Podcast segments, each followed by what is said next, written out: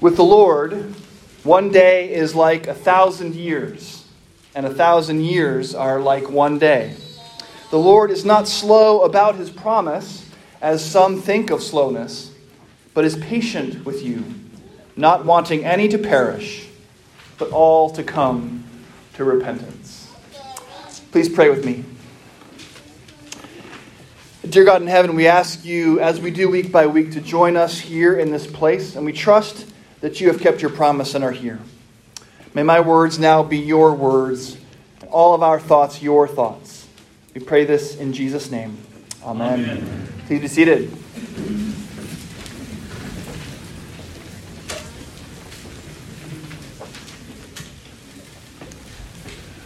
One of the constant battles in our house is one over snacks.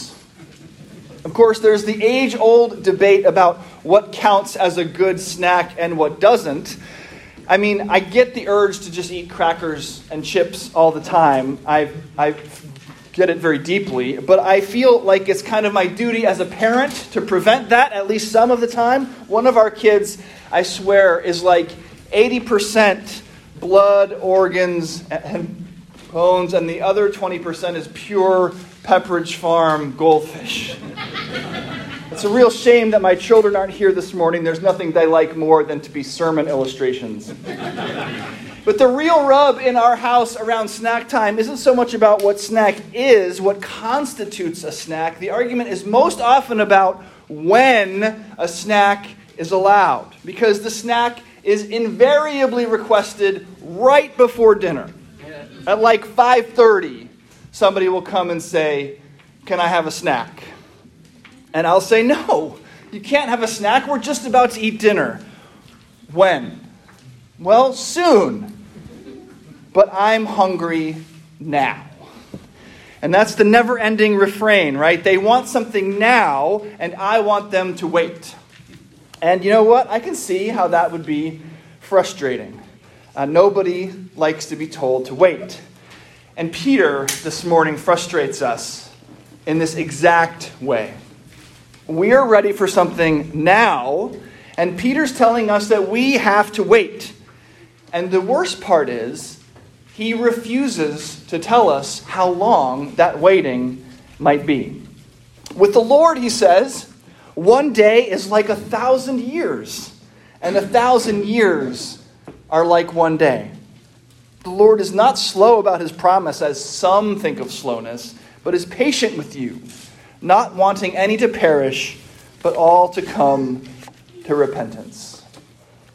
Are you annoyed because it seems like God isn't keeping his promises in a timely manner? Are you hungry now when God it doesn't seem to be providing? The problem, Peter seems to be saying, is you, not God. You're just not understanding properly how God works. A thousand years is like a day. He's not slow, he's patient. This must be what my kids feel like when they ask me if they can have a snack and I tell them that we're eating soon. You see, kids, with me, one day is like a thousand years. and a thousand years are like one day. I'm not slow as some think of slowness, so, you know, soon. But they've started to accuse me, my children, sometimes rightly, of doing this kind of thing just as a cover for saying no. I just don't want them to be happy. I just want to say no. And the same is often true for us when we think of God, isn't it? Down deep, we suspect that God actually just wants to tell us no. And it's what can make waiting, when God asks us to wait, so frustrating. I feel like this thousand years and one day thing is especially frustrating in light of Advent, the season in which we now find ourselves, this season of waiting. We get these prophetic readings all throughout Advent. We talked about last week from Isaiah. He was looking forward to the Messiah coming to rescue God's people, Israel. How long do we have to wait? A thousand years? More? And we, in the year 2023, can't just slough off that frustration as part of that long ago before time, can we? Part of the waiting for the first coming of the Messiah. Because our frustrating reading this morning is written by the Apostle Peter, written after Jesus' birth, life, death, and resurrection. Peter is writing to people who are still, like us, waiting for God to do what he has promised to do. We're waiting, we feel deep in our bones, for God to finally keep his promise. Now, of course, as we talked about last week, Jesus has come, he has lived, he has died and risen again, and God's promises have been kept. And yet, Peter still writes this to a church waiting for Jesus to come again. These people are not waiting to come for Jesus to redeem the world. They believe that that has been accomplished. They're waiting for him to come again to bring everything to completion, to fix what's going on in the world and in their hearts. They're looking out the window, again, like we talked about last week, and wishing that God would come and make everything right. And we are still waiting. It's been 2,000 years since Peter wrote his letter, and things are still not as they should be. It's been 2,000 years, but of course, what am I saying? That's just two days to God. So the waiting is frustrating. But take heart. The waiting is not the end of the story. And even in our frustrating reading this morning, there is good news actually both readings this morning from 2 Peter and in our companion reading from the Gospel of Mark, in which John the Baptist comes onto the scene and announces that Jesus is about to appear. There's still waiting involved, but there's a promise attached.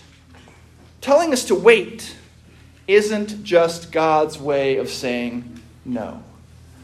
Both Peter and John tell us that we need to wait because God is still at work saving sinners. So we have a commandment to wait and a promise that God will do what he has said he will do. So the waiting for God to come and the announcement that God in Christ has come, the way we talked about them last week was as a promise made and a promise kept. These two things come out of God's two ways of speaking that we talk about so often commandments and promises. But it's easy, especially this week, especially in Advent, to get hung up on the commandment part, isn't it? It's the commandment version of the promise made that we are symbolically living into in Advent. Wait. That's a commandment and it is a particularly difficult one. Tom Petty knew that the waiting was the hardest part. We hate waiting because it makes us dependent on someone else. Now, of course, this is a commandment to wait with a promise attached. We are waiting for something promised, something that will be good and wonderful, but it is a commandment for us today nonetheless. Is it Christmas yet? Wait. Will there be justice in this world? Wait. Will people be reconciled to one another? Will nature itself be at peace? Wait. Can feel how difficult this is. Goodness gracious, we ask ourselves, what's God waiting for? How long, O Lord? The psalmist asked. When will that beautiful vision come to pass? When will the lion lay down with the lamb? What are you waiting for? And here in our reading from 2 Peter, we have our answer. The apostle says this incredible thing. It's not that God doesn't have a sense of time, although he is indeed outside time and space. And it is true that for God, a thousand years is like a day, and that God himself is not waiting long. What's actually going on here is that God is patiently giving sinful people time to repent, a chance to turn to him. The Lord is not slow about his promise, says Peter, as some think of slowness, but is patient with you, not wanting any to perish, but all to come to repentance. So Peter begins with the commandment wait. And he's not done yet. He's got some commandments, if you paid attention to our reading, for us to observe while we're waiting. Don't neglect, he instructs us, to be the people your God has called you to be, leading lives of holiness and godliness, at peace, without spot or blemish. So wait, yes, but also wait in righteousness. Wait in obedience to his word. This is God's holy call to us during this time. Wait in righteousness. Christ has come once to save us, and he's coming again to take us home. And in the meantime, we are called to wait and to be faithful, to be holy, to be without spot or blemish. this, of course, naturally puts us in mind of our sin. This is why Advent is traditionally thought of as a penitential season, why I'm wearing purple this morning. The call to wait in righteousness cannot help but remind us of our need, our need for a Savior. This is the time when we reflect on God's patience in saving us and pray for that patience to extend that more sinners would repent and turn to Him. In other words, as we pray for the repentance of others and share the good news about Jesus Christ with them, we ourselves live lives of repentance. When John the Baptist emerges from the wilderness, he calls people to repent.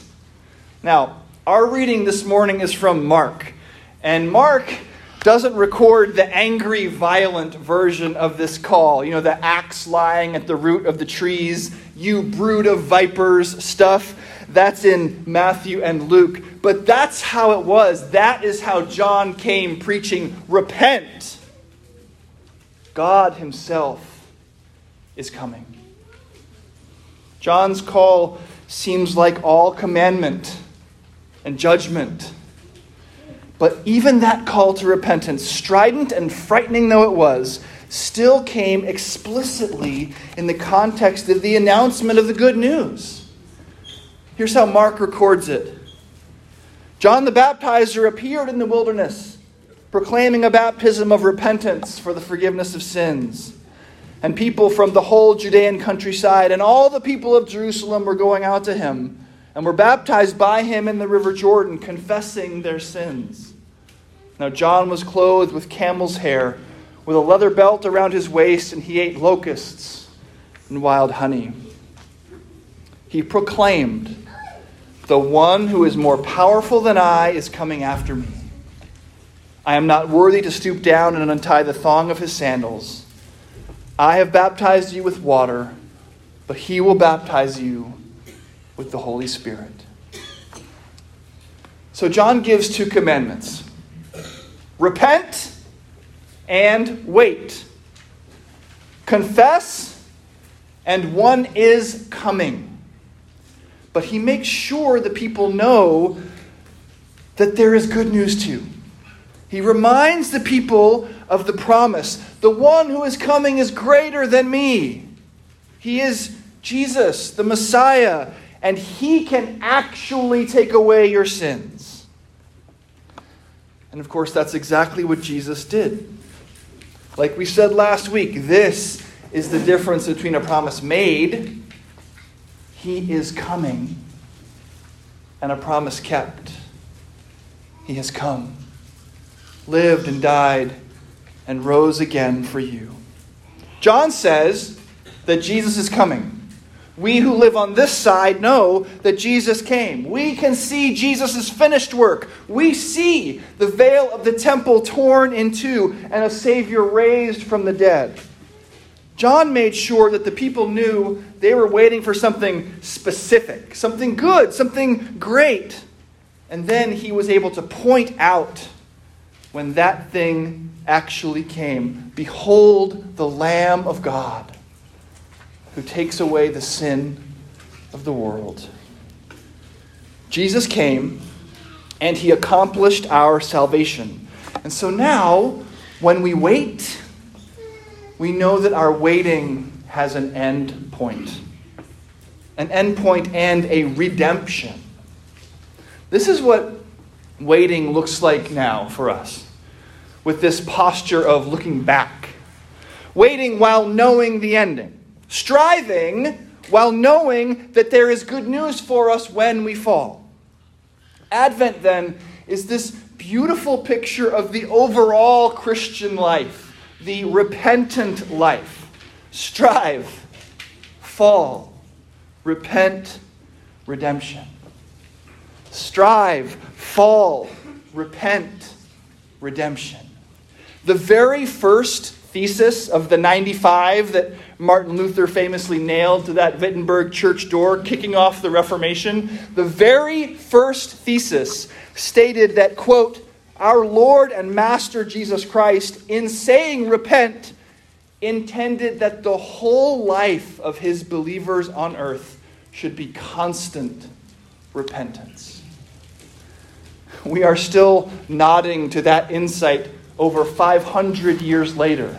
This cycle of repentance is written into our liturgy. We are compelled to do it at least weekly, whether we feel like it or not. We say, Almighty God, Father of our Lord Jesus Christ, Maker and Judge of us all. We acknowledge and lament our many sins and offenses, which we have committed by thought, word, and deed against your divine majesty, provoking most justly your righteous anger against us.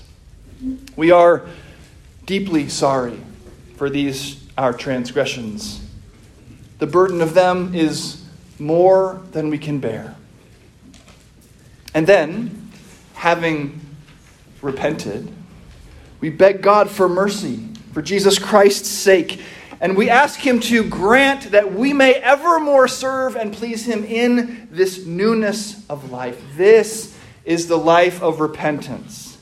And then, of course, we hear without fail the announcement of redemption Almighty God, our Heavenly Father, who in His great mercy has promised forgiveness of sins to all those who sincerely repent and with true faith turn to Him, have mercy upon us pardon and deliver us.